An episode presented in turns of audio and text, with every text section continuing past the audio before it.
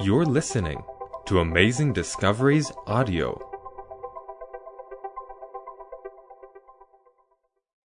This is What Are We Doing with the Health Message, Episode 1 with Walt Cross. Good afternoon, y'all. Isn't it beautiful here? Well, I was enjoying standing outside there and enjoying that fresh air and sunshine that just kind of fills you up. How many of y'all have ever been unemployed? When I was a boy, my father and my grandfather, I was raised on a farm, and they taught me the first thing in the morning what you do is you go out and you look at the tree at the other end of the field and you drop the plow and you go. Anybody ever lived on a farm? Gentlemen, you understand what I mean? It's difficult though if you're trained to plow, but you can't plow. This afternoon, I'd like to speak on the unemployment line. Shall we pray? Our dear Heavenly Father, Lord, we thank you so much for this beautiful location in this ministry here.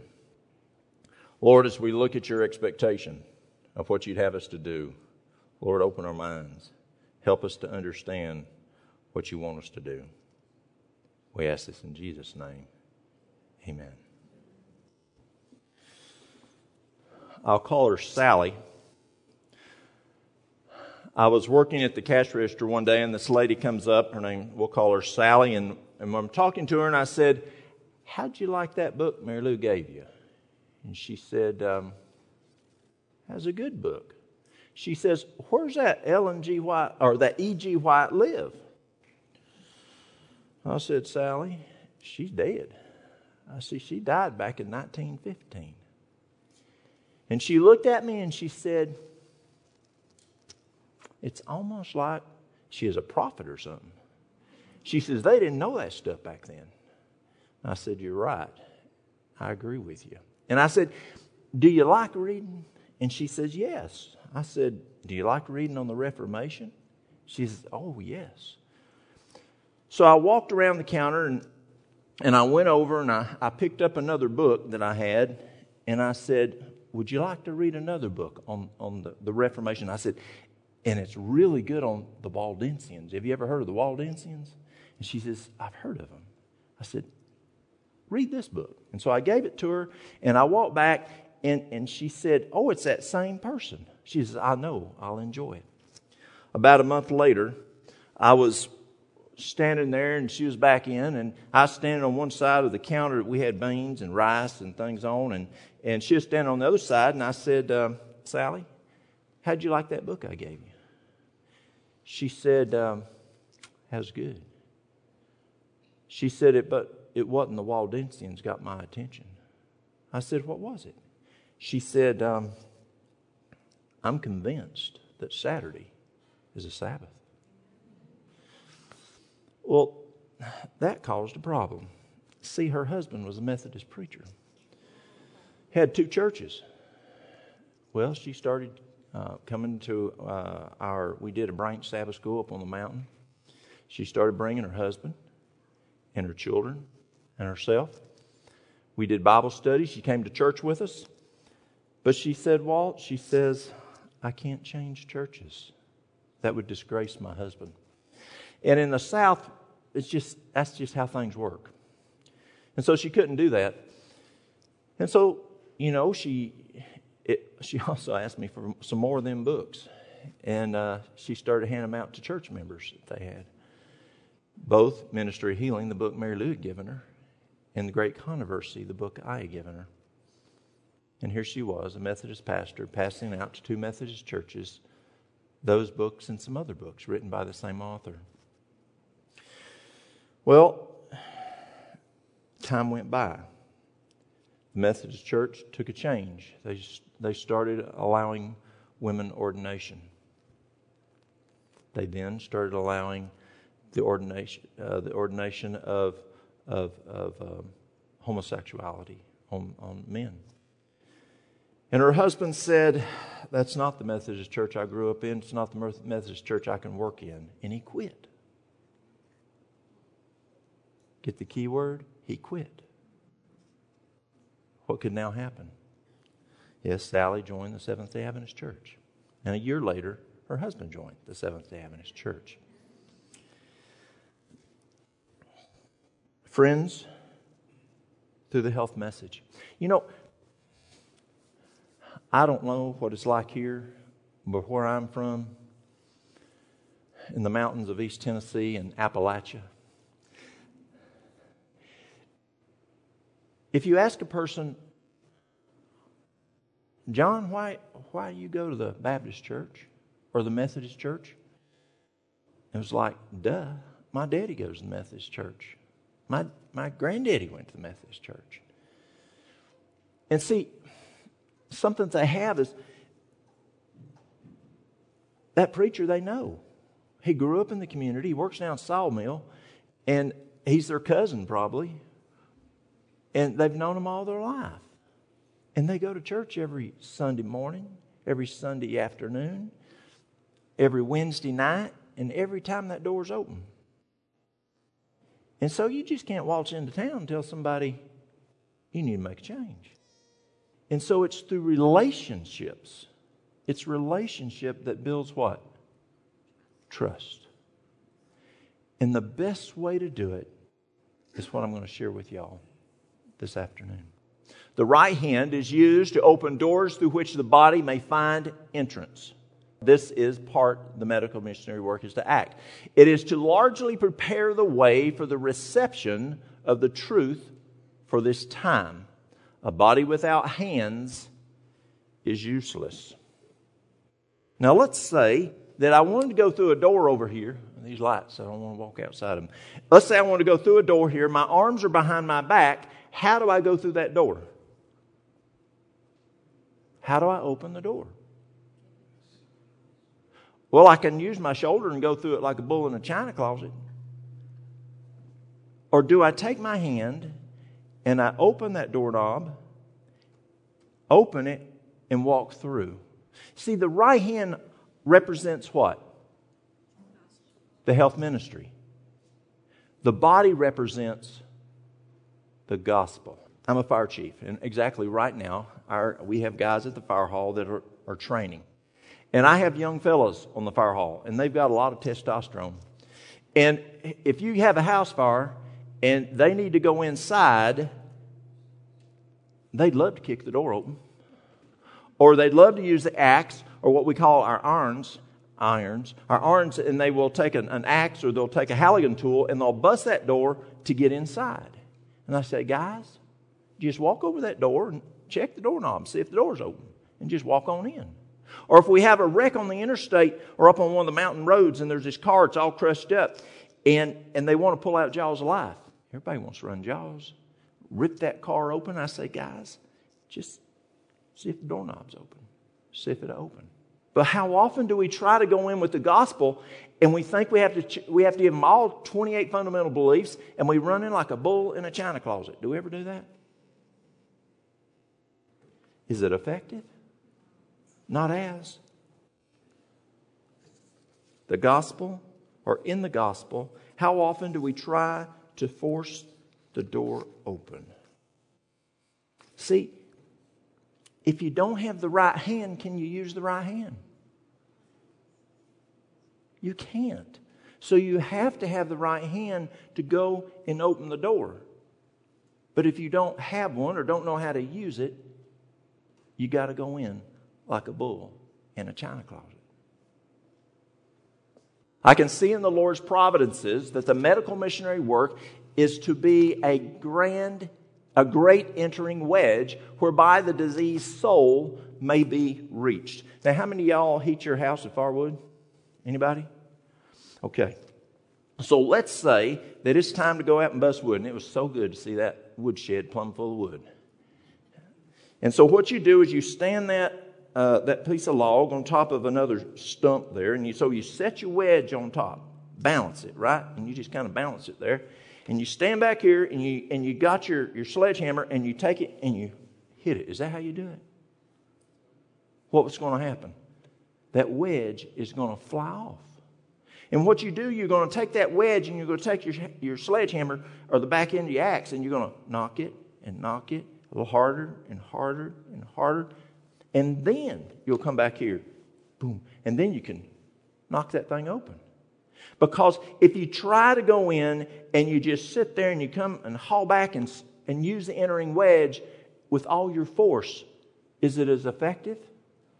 It's an entering wedge. Slowly. Relationships, friendships. Let me share with you. There was Amanda. Amanda came to the store and um, she met with Mary Lou. Mary Lou works a lot with the ladies, and I work more with the men. Is there a reason for that, y'all?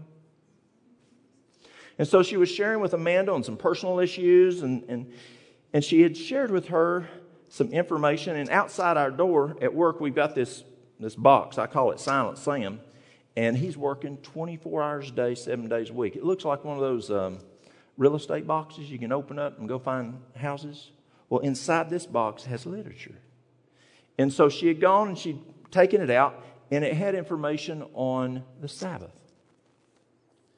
She asked Mary Lou some questions, asked me some questions. She'd gone down the grocery store, and, and someone had laid another piece of uh, literature on, on top of the trash can. She went over to see what it was, and guess what it was on? A different piece of literature. It was on the Sabbath. And she started asking more questions, uh, and she had had some health issues. Her husband had some issues, and, and we developed a what? Relationship. And then I asked her, would, would you like to study this issue? Yes, I would. And we started doing Bible studies. Started inviting her to church. She accepted the Sabbath. She accepted the Seventh day Adventist Church. She got baptized. She became an active member in the church. And then there was Keith. I was down in Dallas, Texas, at the first church, and we were doing an evangelistic series with uh, ASI. And this guy had come on Sunday before the meeting started, and he had come to our, our health fair, big old health fair. And he'd come in, and big old fella, and I talked with him, and, I, and he seemed very interested. And I said, Are you interested in, in health? He goes, Oh, yes. I said, well, We're going to have more of these meetings like this and uh, every evening for the next month. Would you like to come? He goes, I would. Well, later I found he'd just gotten out of prison. He was a drug dealer. And um, found out he didn't have a job. Found out his, uh, he and his wife were about to split, and he was having nightmares. He was going back to jail because, not because he was getting caught doing drugs, it's because he was, they weren't getting along too good. And uh, he, in his dreams, he'd have dreams that he was beating her up, and that's why he's going back to jail. Well, he was coming to these, and he sat right there. It was, it was Dallas First Church, big old church, and it had a middle aisle, and he sat second row back right there. And so we did the 15 minute health presentation, health nugget, and then the presenter would get up and speak, and he was too embarrassed to get up and walk out, so he stayed. And a week into it, I asked him, I said, Keith, I said, how's it going? He says, it's clear as mud. That's not good. Keith, and I, and I, I we talked and become a little friends. And, and I said, Keith, we've got an addiction cessation class. Would you like to come to it? Because he was doing alcohol, still doing drugs. And he said, um, Yeah, a drug dealer coming to our addiction cessation class. Isn't God amazing? amazing. And so he, um, he came. We got him a job. Went out and helped him find a job at night because he was staying on the street with the boys and and we got him a job in the daytime. Better to work at daytime. That way he's at home at night in the same bed with his wife, and things got a whole lot better there. And um, two weeks later, I asked him, I said, Keith, I said, um, how's it going? He says, it's as clear as could be. One week later, John Gilley, John hadn't left, uh, I mean, Jim Gilley, Jim hadn't left the church yet and gone up to 3ABN yet. And one week later, Jim went and um, baptized Keith. What happened?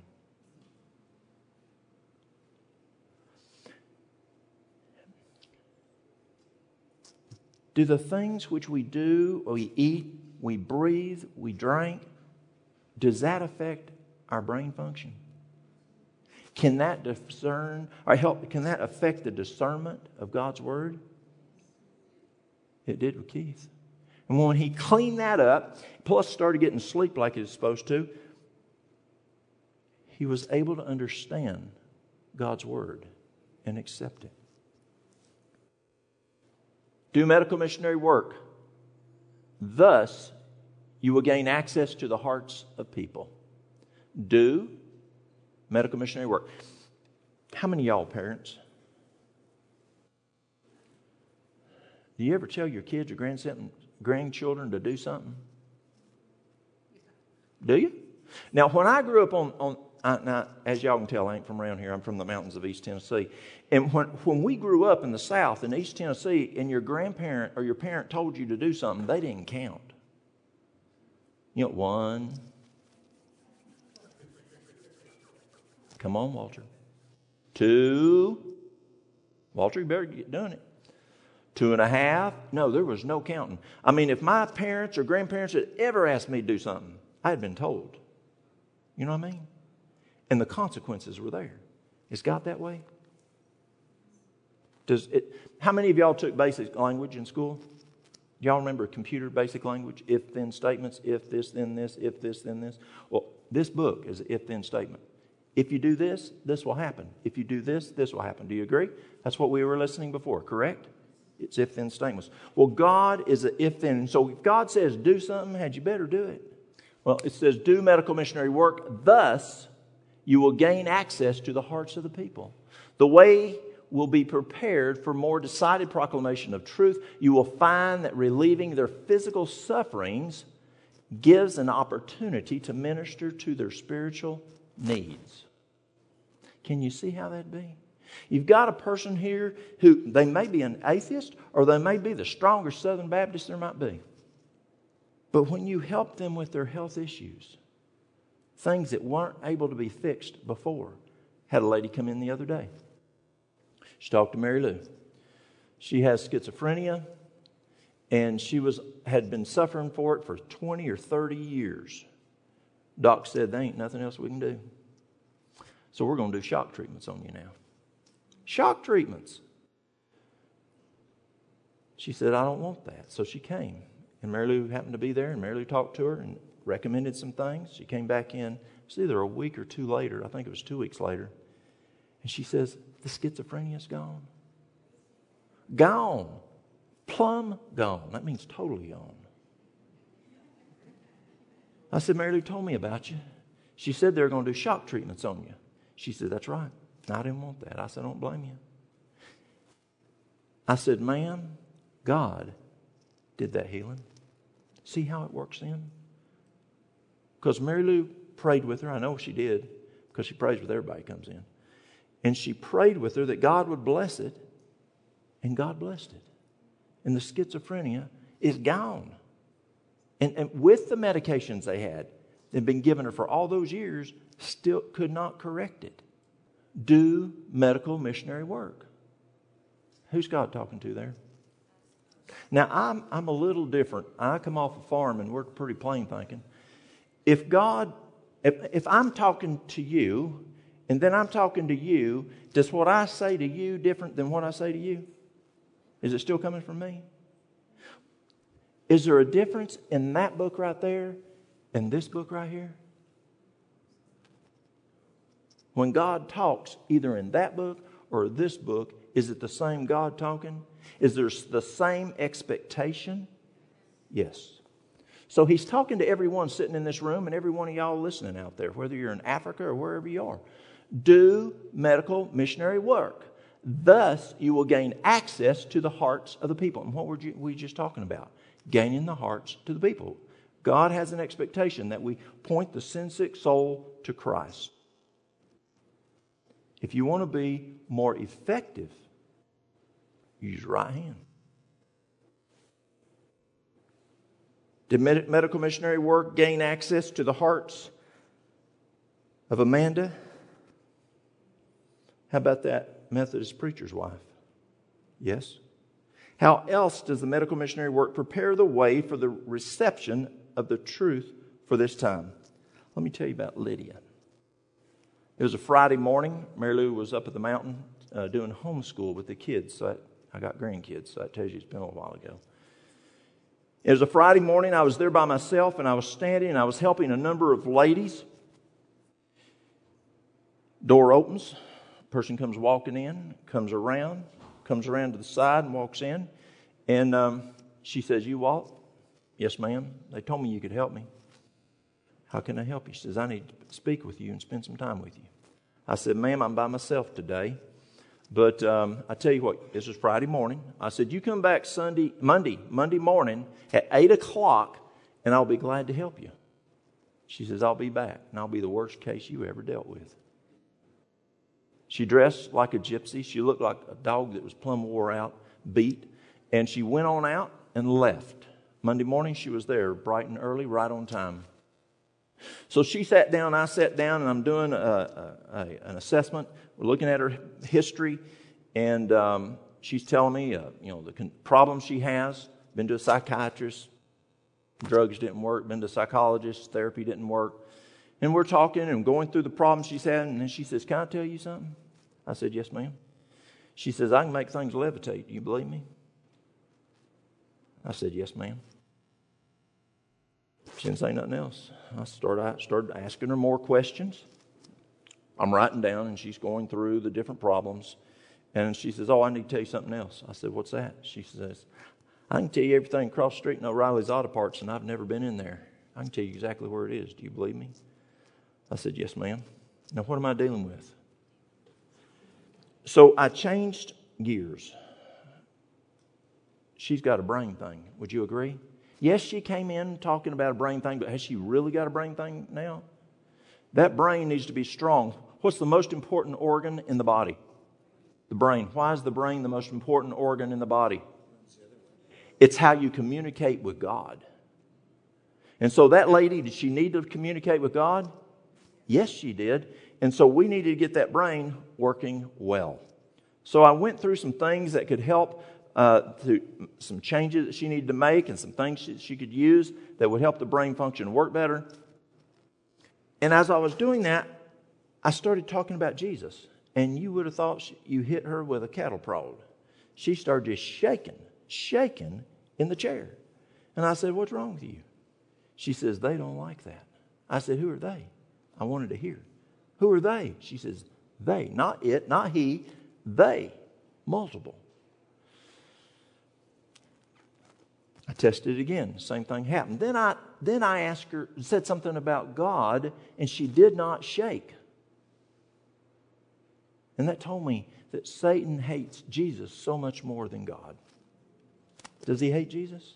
He sure does. So I told her, I said, when they start talking to you, I want you to say, in Jesus' name, Satan, get thee behind me. I said, I don't care if you say it for 20 straight minutes. Say it until they quit talking to you. We do it? She said, yes. Later, she told me she was being lifted out of, the out of the bed at night. I confirmed it with her husband. She told me that she'd been lifted out of the bed at night and thrown against the wall. I mean, Satan doesn't even treat his own people good. She came, and as I was walking out, God will tell you stuff if you listen. Do you believe me? There's no reason why I would have done this, but God. And as I'm walking out, I said, Oh, just the week before, two Gideon men had come by and they gave me a little Gideon Bible. And so I was impressed to give her that little Bible. So I walked over and I picked up the little Bible and I gave it to her. I said, Take this home and read it. And I want you back next Monday morning at 8 o'clock. She said, Okay. She left next Monday morning, right on time, 8 o'clock, knocking at the door. This time, Mary Lou was there. I'd told her about her. So Mary Lou thought, well, maybe I need to come. So she was there. So, um, isn't it good to have a backup? How did the disciples go out? And when we go out two by two, what can the other person be doing? Did Mary Lou need to come down and help me that morning? Yes, she wasn't sitting there with me, but she was in the other room. She was praying. So, as I opened the door and she came in. She's still dressed kind of strange, like a gypsy, her hair all weird and something stuck to her forehead, but she did not look like a whooped dog. She had a smile on her face. She looked at peace in her face. And I opened the, opened the door and she came in. I said, How are you doing? She said, I'm doing great. I said, Are they talking to you? She says, No. They quit talking to me. I said, How'd you get, get them to quit talking to you? I, she says, I did what you told me to. I, I said what you told me to do. I said, Okay, good. I said, By chance, did you have, were you able to read that little book I gave you? She said, I did. And I especially liked the first four books in that book. Now, especially meant she'd done what? She'd read more than. She says, I especially like the first four books in that book. I said, Why? She says, It talks about Jesus, and she didn't shake at all. When you go to a person that's demon possessed, do you think they just want you to hand them a book, the Bible? Do you think they're going to just right off start saying, Jesus' name, Satan, get thee behind me? Do you see how the right arm opens that door? It clears the mind in order to understand God's word at its what? Fullest. It is so important.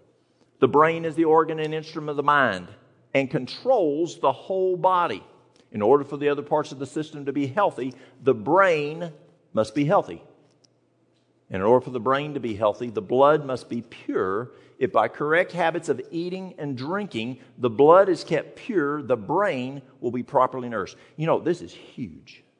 I used to try to figure out what's more important, dealing with a patient's brain or dealing with what's going on in their body because I knew there was a huge connection. But does, does this make it clear? So, what is more important than dealing with the body? Dealing with, uh, but it doesn't stop there. What do you have to fix before you fix the brain? What? What do you got to fix? The blood. The blood is the fuel, and I'll talk about that this week about the fuel. The blood is the fuel that runs the brain.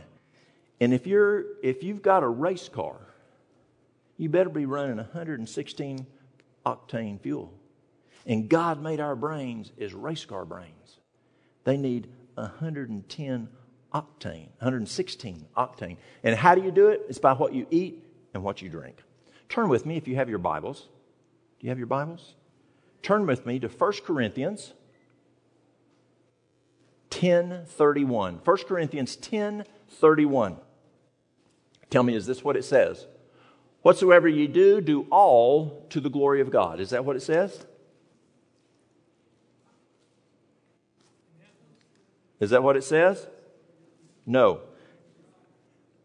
Whether therefore ye eat or drink, or whatsoever ye do, do all to the glory of God. Do you think it was it's broad enough to say do all to the glory of God? Yes, but God gave us a clue. God gave us a tip. God gave us a key in order to do whatsoever you do, do all to the glory of God. Our brains have to function well. And we learned in the other book that God wrote in order for the brain to work well, the blood must be pure. In order for the blood be, to be pure, we must have to do what? Watch what you eat and what you drink. Do you see how it works? It kind of reminds me of that fourth commandment. God gave us a little key. Remember. He didn't say remember on any of the others. Why? Well, yeah, folks have forgot them, but that fourth one, folks were, were really going to forget. When we look at the body working, and we'll talk about this more in the week, it's not just what you eat and what you drink, there's more. God gave us keys, those eight keys, and we'll talk more about that later. The mind controls the whole man. All our actions, good or bad, have their source in the mind. It is the mind that worships God and allies us to heavenly beings. Is that important? That is huge, y'all. It is the mind that worships God and allies us to heavenly beings. Therefore, the mind must be what? Working well. In order for the brain to be working well, what must be working well? The blood, circulation. Perfect health is in perfect circulation. In order for the blood to be well, we must watch what we eat and drink. Do you see how simple God gave us this key? And when Mary Lou and I work with people, when we apply this, it works.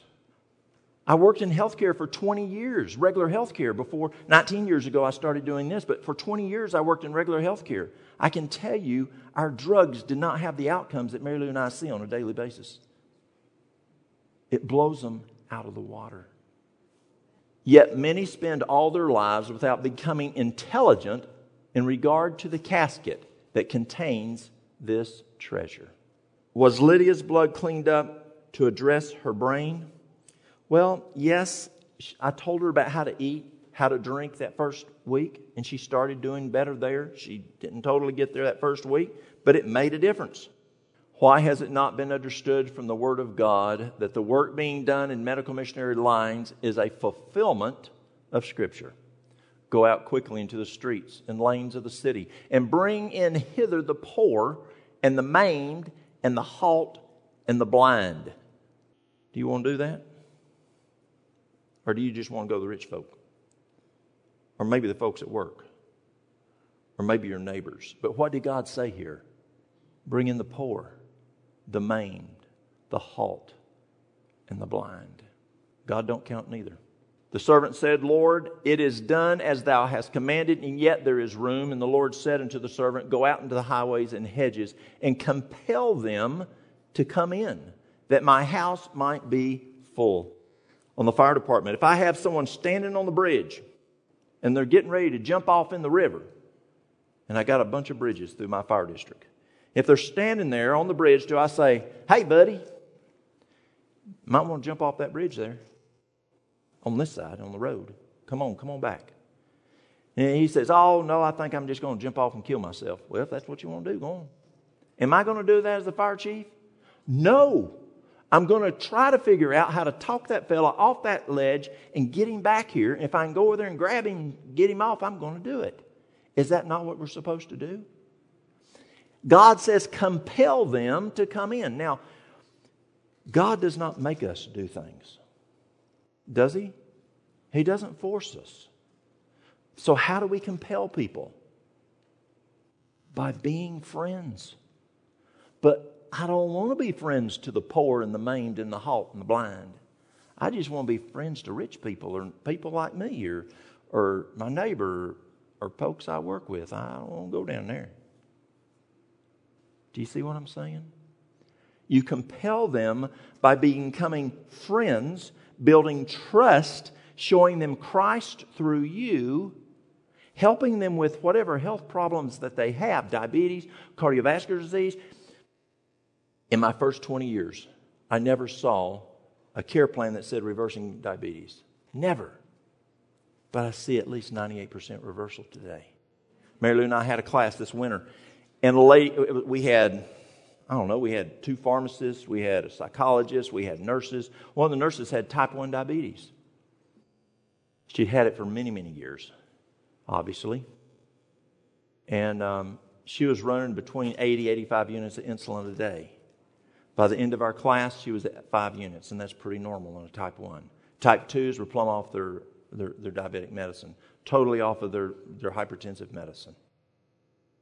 Making relationships trust, showing them Christ through you.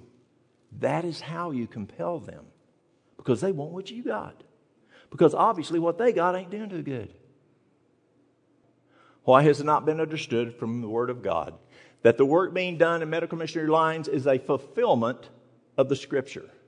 Go out quickly into the streets and lanes of the city and bring in hither the poor and the maimed, the halt and the blind. I read it again because it is so, so important. The health reform I was shown is a part of the third angel's message. And is just as closely connected with it as are the arm and the hand with the human body. I saw that we as a people must, as a parent, you tell your young young'un, you must do this. You have a teacher that says you must do this to pass. Y'all remember that in school? God is saying, You must do this. I mean, he uses very strong words. Again, if then. If then. If you do this, then this will be the outcome. If you do this, this will be the outcome. I can tell you, I remember one time, let me share with y'all how strict it was in the South when I grew up. I'd gone down to Chattanooga to see my mom's family, and uh, for the weekend. I wasn't in school yet, and, and I, on Monday morning, I went. We got back Sunday night and went to my my grandmother, uh, my dad's mom, on the farm we lived. Um, Monday morning, And uh, we were talking, and we we'd had dinner. And Mom worked down at the hospital off the mountain, and Dad was out working on the farm. And it, I asked my grandmother. I said, "What's for lunch?" And she said, "Boy, we ain't no city slickers. And if I ever hear you say that word again, I'm going to take a switch to you." Had I been warned? Yes. If I had ever said lunch again to my grandmother, had, would I have had a switch taken to me? Yes. God says here, I saw that we as a people must make an advance move in this great work. Ministers and people must act in concert. God's people are not prepared for the loud cry of the third angel. Do you want to be ready for that loud cry? Why does God say we're not ready for loud cry? Because why? What's the work that He said we should be doing? Health reform. Unless we're doing health reform, God says you are not ready for the loud cry of the third angel. You must act in concert for me to send the loud, for there to be a, uh, the loud cry of the third angel. Because why? You're not ready for it. I was shown that the work of health reform has scarcely been entered upon yet. While some feel deeply and act out their faith in work, Others remain indifferent and have scarcely taken the first step in reform. There seems to be in them a heart of unbelief.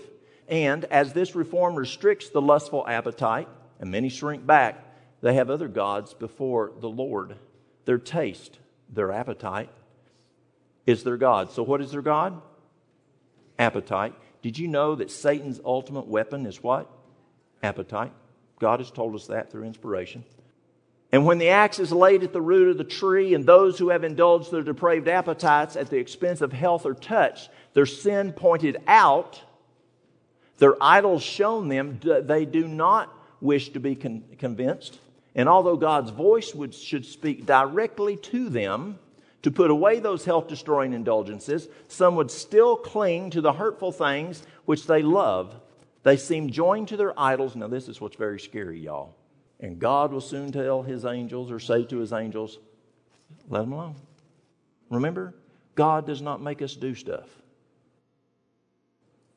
My grandmother wouldn't make me not say lunch, but I can guarantee you what would happen if I did. I'd gotten that switch off the refrigerator.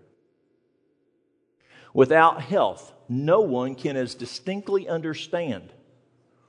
No one. Now, this is important here. Without health, no one can as, as distinctly understand or as completely fulfill his obligation to himself, to his fellow beings, or to his creator. Therefore, the health should be as faithfully guarded as the character. A knowledge of physiology and hygiene should be the basis of all educational effort. What are we told is the first science to teach children? What is it? Physiology. Absolutely. When I was a boy, I remember I, I grew up in the 70s, late 60s, 70s. I was, and I'd have, uh, you know, you'd come home from school and the kids around, they'd come up and say, Hey, you want to go drink a beer? And I'd say, No, my church don't believe in it. Well, it kept me from drinking, but it wasn't the right answer. And then the kids will say, You want to go smoke some marijuana? I'd say, No, my church don't believe in it. It worked, but it wasn't the right answer. Or you want to go do some drugs? I had my best friend. He was, uh, I mean, he was smart, but he started doing acid. You want to go do some stuff? No, my church don't believe in it. I can't do it. Well, yes, it stopped me, but that was not the right answer. My answer should have said, No, I don't want to go drinking with you because I don't want to kill brain cells and I don't want to turn my liver green. And no, I don't want to go smoking pot because I don't want to kill brain cells and I want to go hold off to jail or whatever happens to you. Do you see? Why physiology is so important to teach children? Because they can say no because they understand how it affects their body. Not just because mom and dad said so, which is reason enough. Not just because the church said so, but because they understand the physiology, the harmful effects that it would have on their body. In choosing men and women for his service, God does not ask whether they possess worldly wealth, learning, or eloquence. eloquence. He asks, do they walk in such humility that I can teach them my ways? Can I put my words into their lips? Will they represent me? That's a win win, y'all. Is it not? We may not be highfalutin people. Y'all know what highfalutin is around here? Okay. We may not be wealthy. We may not have PhDs or whatever. We may not be able to speak eloquently. But do we walk in such humility that God can teach them, teach us his ways? Folks today want their way. Can I put my words onto their lips? Will they represent me? Will God, God will use. Now, people say, nobody's going to use me. Well, you're in tough luck if that's the case. God will use men who are willing to be used. It is not the most brilliant or the most talented persons who work produces the greatest and most lasting results. Aren't you glad? I'm not brilliant for, by far are the most talented. Men and women who need to have heard a message from heaven. The most effective workers are those who respond to the invitation. Are you willing to respond to God's invitation? And that invitation is take my yoke upon you and learn of me.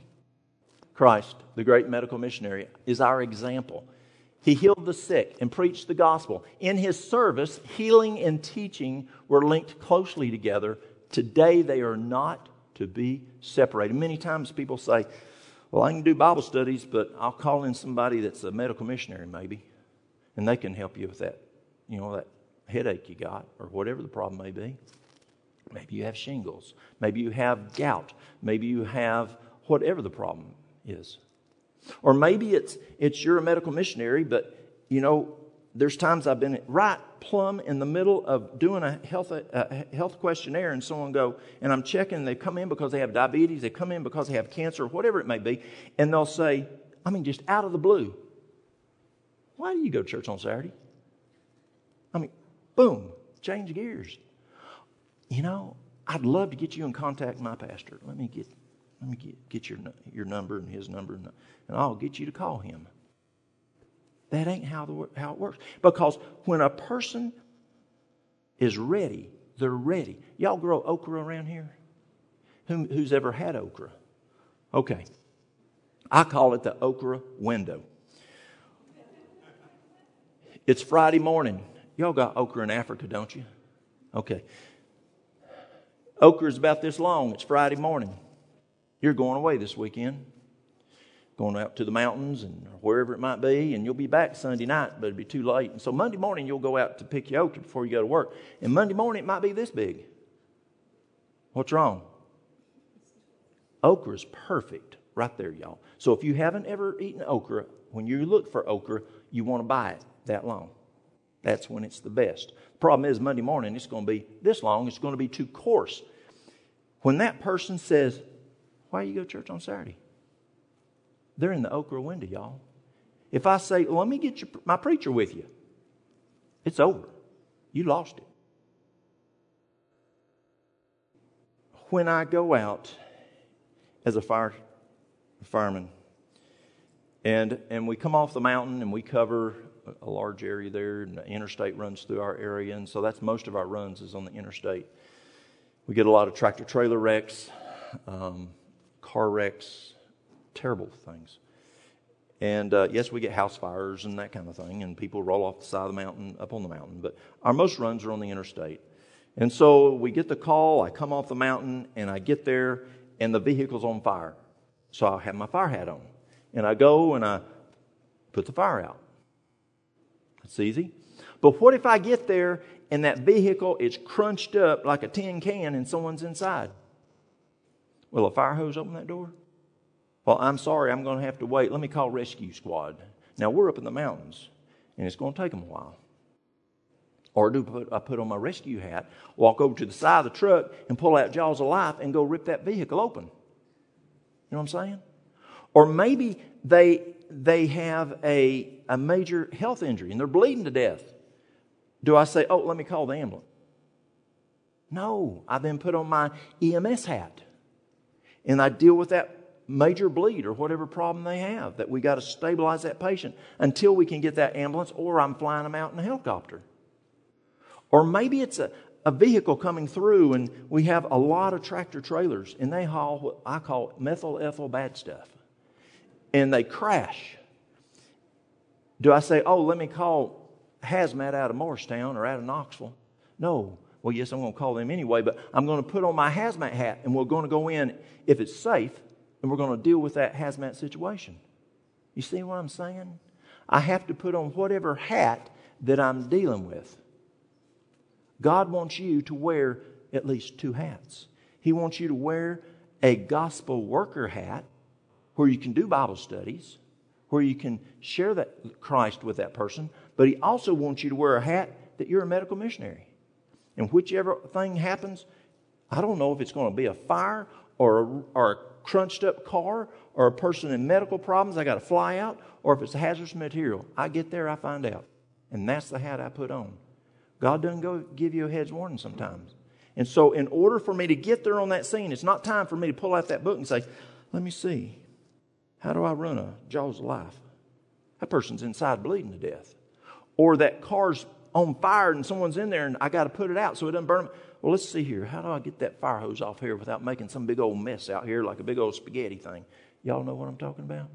And so you pull it and, and take five minutes to, you know? And so you got to wear both hats. You got to be trained both ways. And that's what God's saying here. It's not to be separated. And He wants each of us to be able to do that. Today, they're not to be separated. Go ye therefore and teach all nations, baptizing them in the name of the Father, of the Son, and of the Holy Ghost, teaching them to observe some things. Is that what it says? What's it say? All things whatsoever I have commanded you, and lo, I am with you always, even unto the end. God is, that's the big commission. Would you agree? Did, did Christ teach us medical missionary work? Teach all things not just the gospel. See, the gospel is the most important part. Don't get me wrong here, y'all.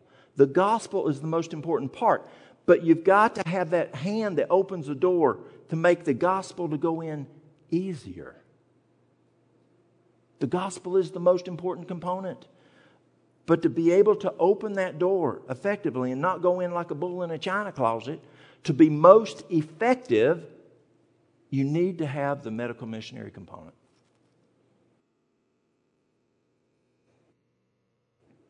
God puts people in front of us every day. And He puts a person in front of you that has, let's make it simple.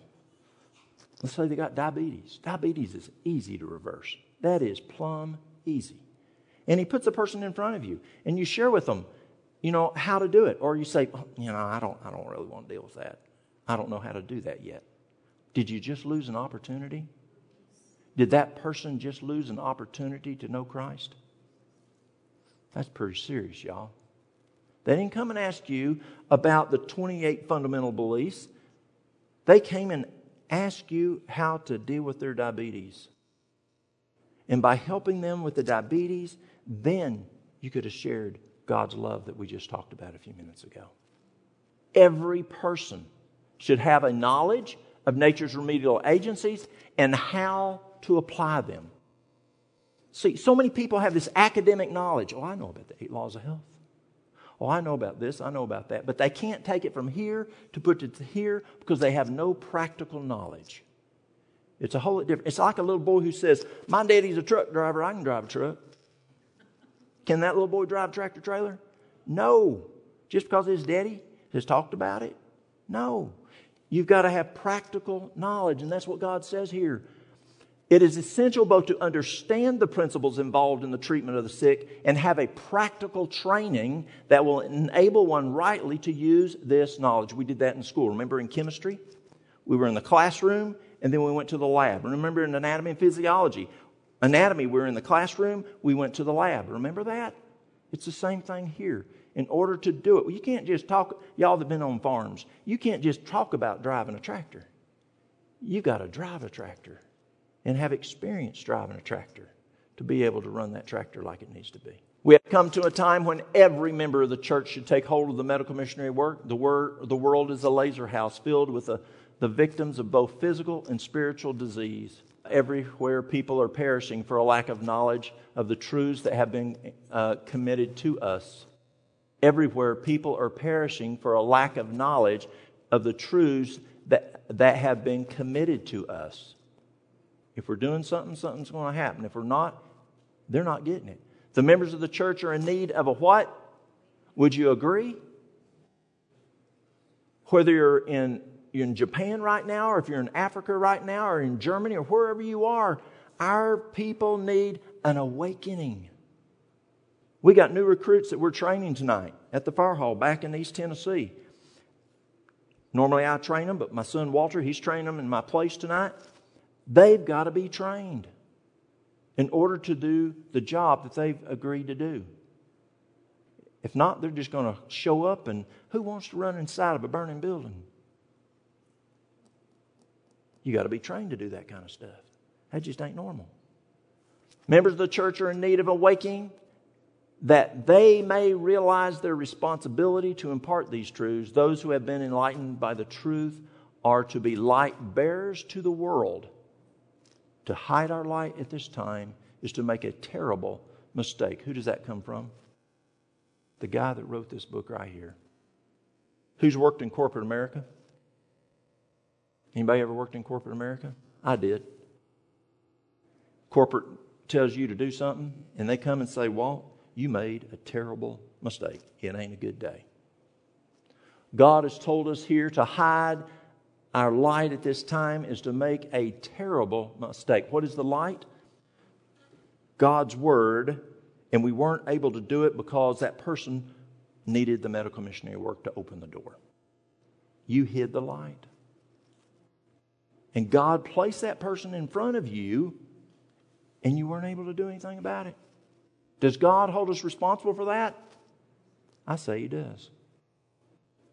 The message to God's people today is Arise, shine, for thy light is come, and the glory of the Lord is risen upon thee. We need to get up and do something. Don't just sit there and talk about it. Get up and do it. Crack the nut. Christ commits to his followers an individual work, a work that cannot be done by proxy. Ministry to the sick and the poor, the giving of the gospel to the lost is not to be left to committees or organized charities. Individual responsibility, individual effort, personal sacrifice. God, I just don't have time. Would that have worked at corporate America if I said, Oh, I just ain't got time to do what you want me to do? They would have found somebody else. And I would have been unemployed. If I told dad or granddad I didn't have time, well, you know what that results would have been back then. It is the requirement of the gospel ministry to the sick and the poor, giving of the gospel to the lost. That is our the requirement for us.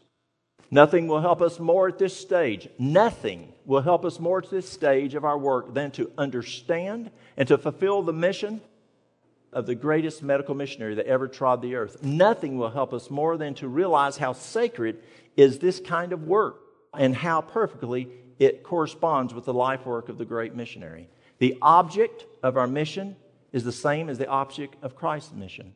Why did God send his son to the fallen world? To make known and to demonstrate to mankind his love for them. Christ came as a redeemer. Throughout his ministry, he was to keep prominent his mission, the same as ours, to save sinners, to point the sin sick soul to Christ. That is your mission. That is each one of our mission. Are you doing it? Whether you're sitting here or you're out there